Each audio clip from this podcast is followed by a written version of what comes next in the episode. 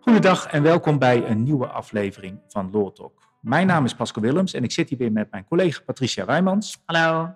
Patricia, en wij doen vandaag eigenlijk een retake van een opname die we eerder hebben gemaakt, maar die eh, achteraf bleek die door technische problemen voor een groot deel onverstaanbaar. Ja, een van de microfoons had het niet gedaan, dus uh, nou ja, het werd een nogal eenzijdig gesprek. Ja, en daar kwamen we pas uh, vrij laat uh, achter, toen, de, toen de opnames al waren gemaakt. dus vandaar dat we nu een, een nieuwe opname doen. En we gaan het in dit geval dus weer hebben over het, het wetsvoorstel, ehm, het conceptwetsvoorstel moet ik zeggen, dat verduidelijking moet geven tussen wanneer iemand een werkende een werknemer is of een ZZP'er. Een langdurige discussie, waar ook uh, natuurlijk de afgelopen jaren veel over geprocedeerd is en we ook de, bijvoorbeeld de Deliveroo-uitspraken over hebben gehad. En uh, als onderdeel van de aanpassing van de arbeidsmarkt heeft uh, de minister een conceptwetsvoorstel ter inzagerecht ja, internetconsultatie. Ja. Hè? En het wetsvoorstel heet uh, wijziging van boek 7 van het burgerlijk wetboek in verband met het verduidelijken van wanneer sprake is van werken in dienst van een ander, in de zin van artikel 610 van boek 7 van het burgerlijk wetboek en het invoeren van een rechtsvermoeden, haakje openen, wetsvoorstel, verduidelijking, beoordeling, arbeidsrelatie in rechtsvermoeden. Een mond vol. Ja. Uh, maar eigenlijk gaat het erom, wanneer ben je nou werknemer en wanneer ben je nou ZZP'er?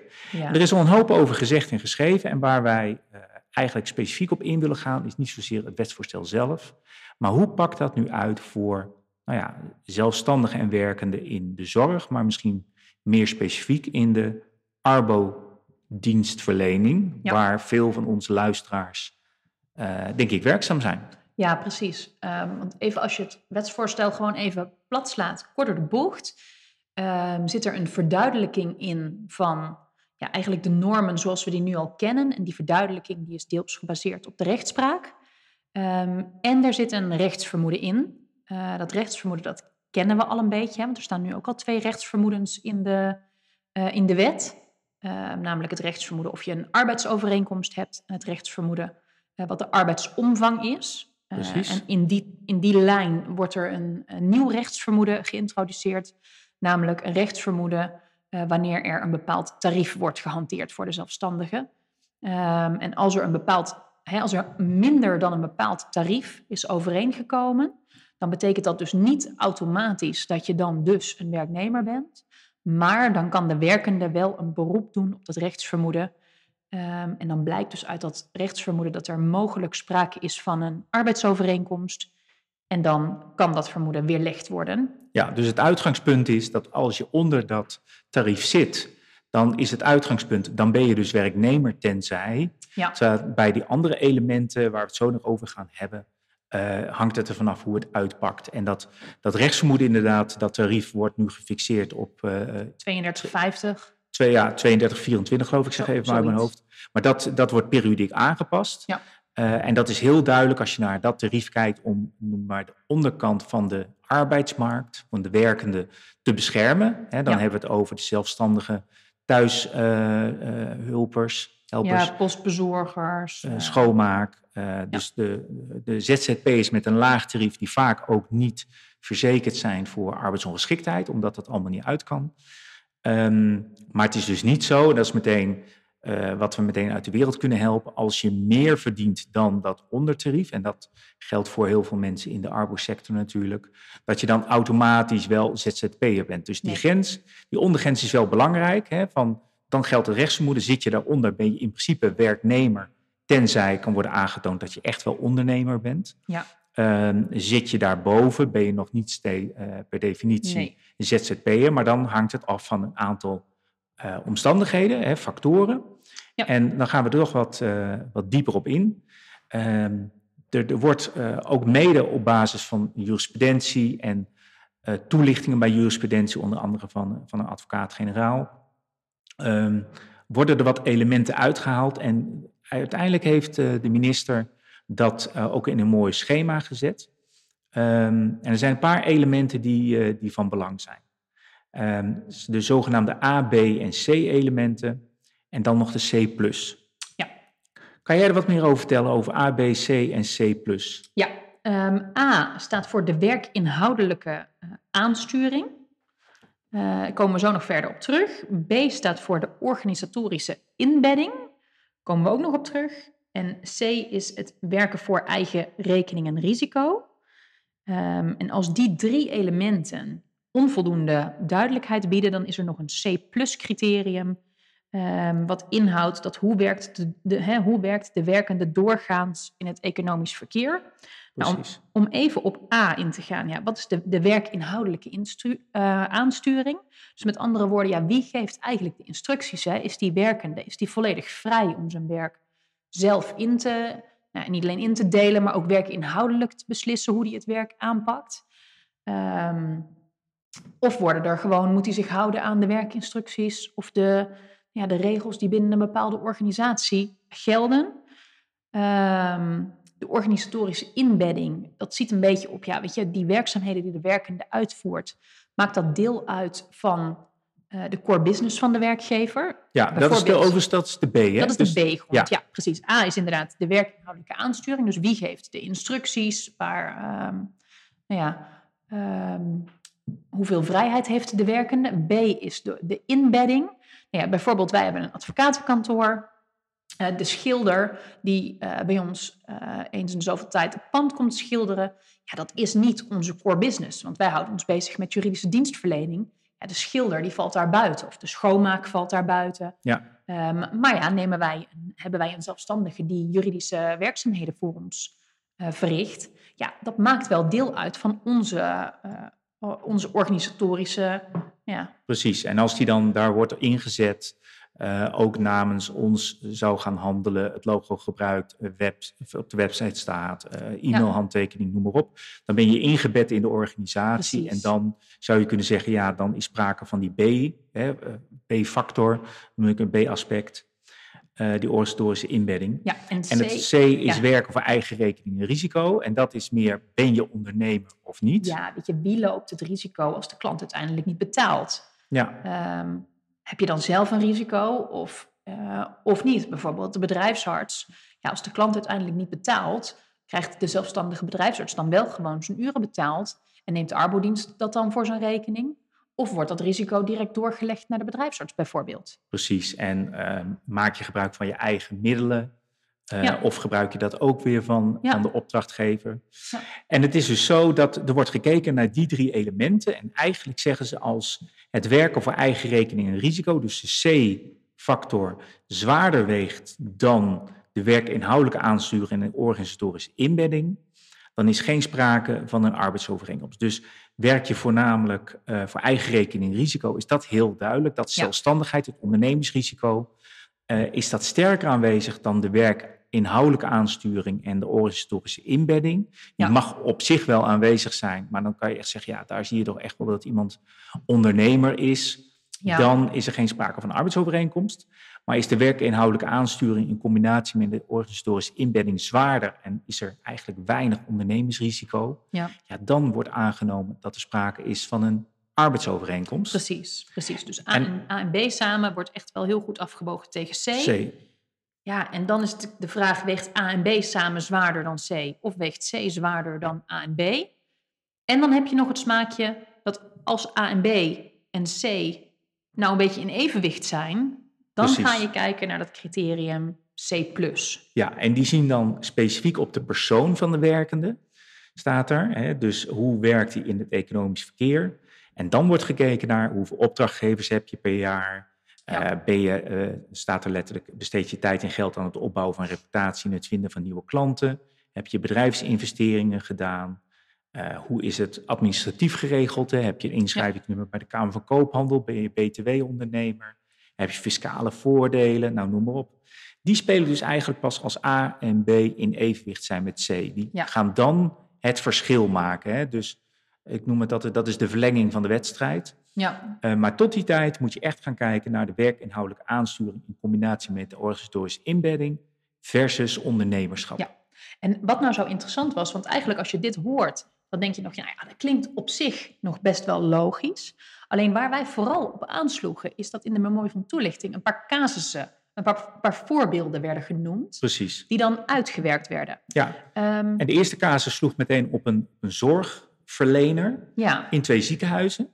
En eh, eigenlijk is dat wel een mooie parallel met hoe er bij heel veel arbodiensten en arbodienstverleners wordt gewerkt. Ja, ja. Hoe, is, hoe is de casus beschreven? ja, zal ik me even voorlezen.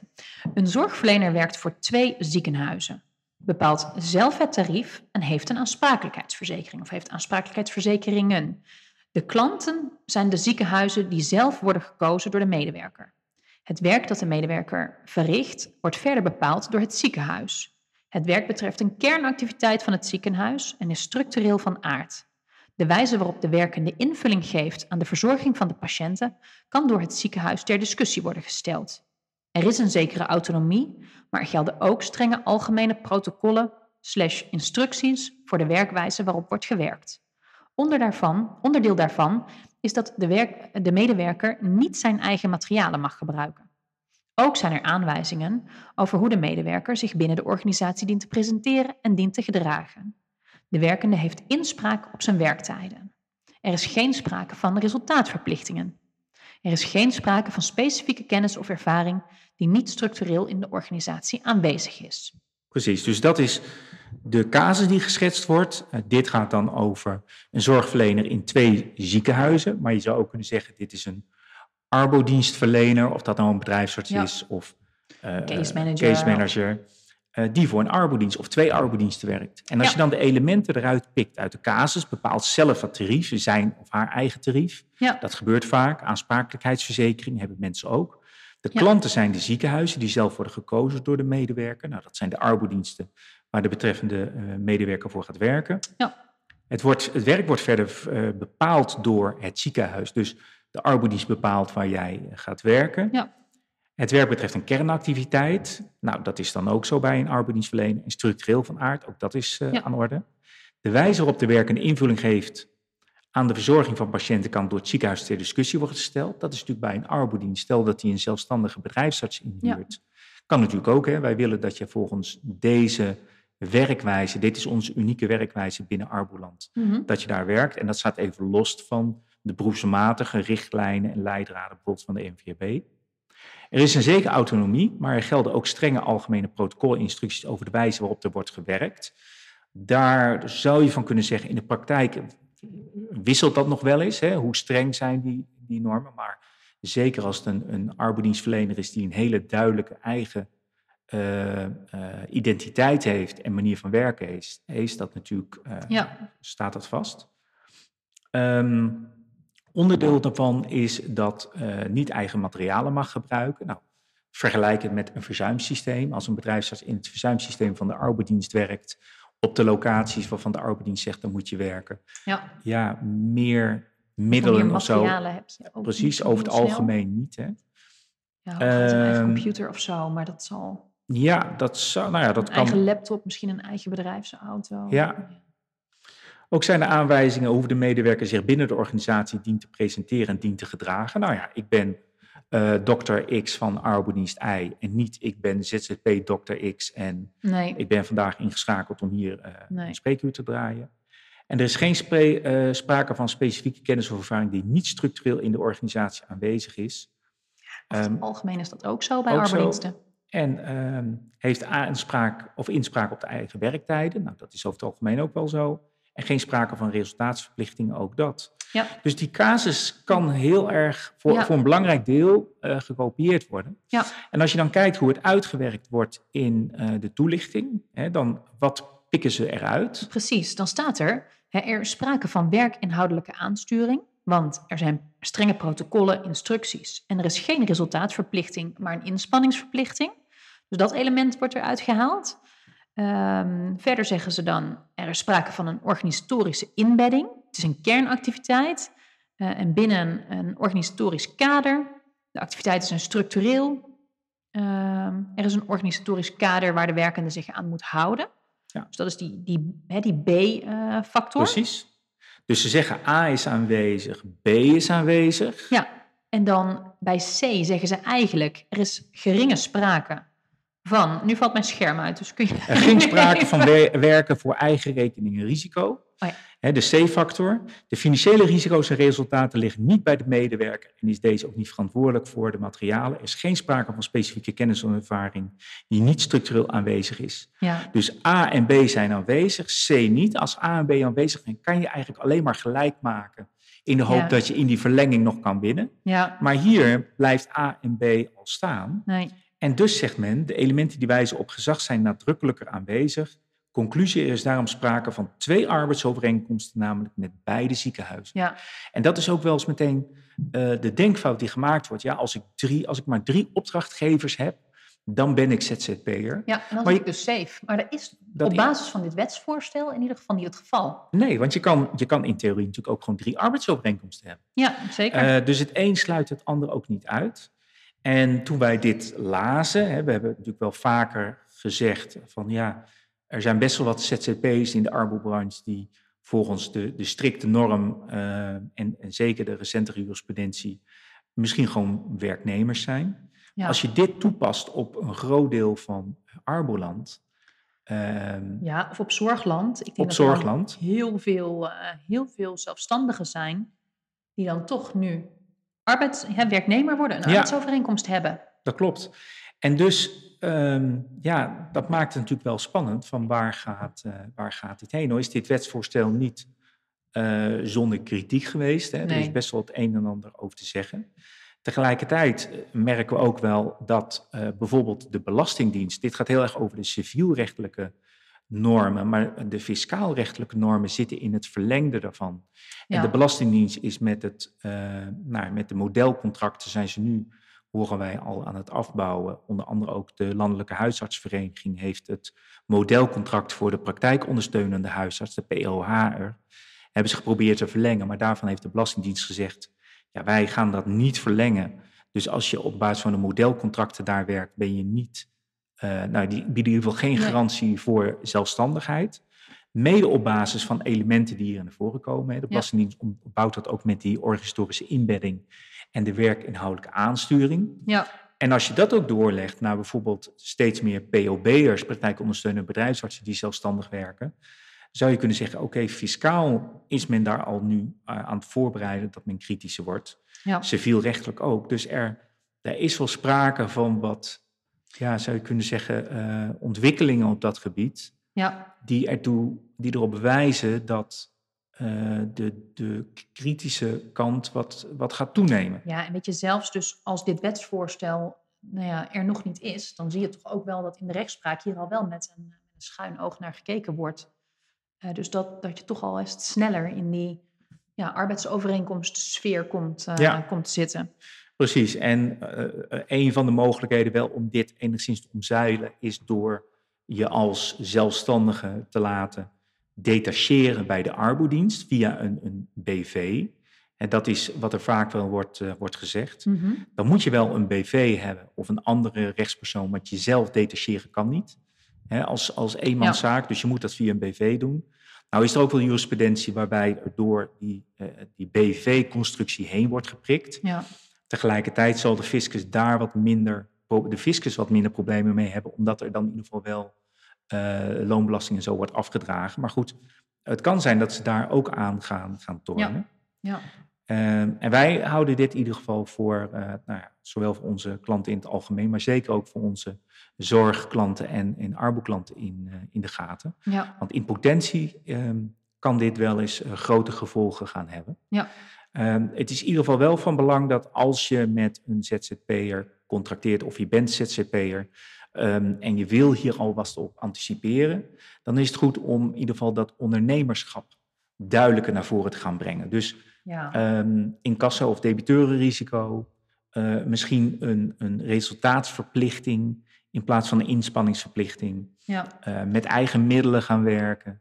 Ehm, dat soort dingen kunnen een onderscheid gaan Ja, of die specifieke kennis en ervaring die niet structureel in de organisatie aanwezig is, daar zou je misschien dan nog iets mee kunnen met dat element. Ja, maar het wordt lastig als jij, eh, als er binnen een arbodienst vijf bedrijfsartsen Ja. zijn en je bent nummer zes en zeven die in worden gevlogen. Nee, precies. Dan is dat, toch- dat is er dan niet. Maar nou ja, goed, misschien, Ja. eh, misschien zijn er nog wel situaties waarin je daar wel iets mee kan.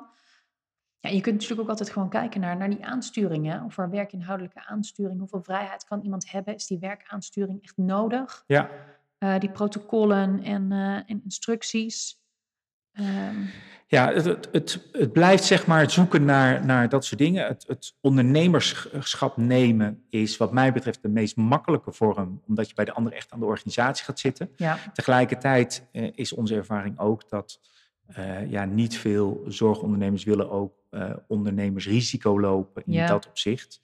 Eh, en dat is een beetje kiezen uit, uit twee kwaden. ja, In ieder geval, ehm, wij houden dit voor jullie in de gaten. Als hier ontwikkelingen op zijn, zullen we dit zeker op onze website of in een nieuwe Law Talk met jullie delen. ja. Ehm, nou, we hopen dat deze versie wel goed te beluisteren is. Daar hebben we in ieder geval ons uiterste best voor gedaan. Bedankt voor het luisteren en graag tot een volgende keer. Tot de volgende keer.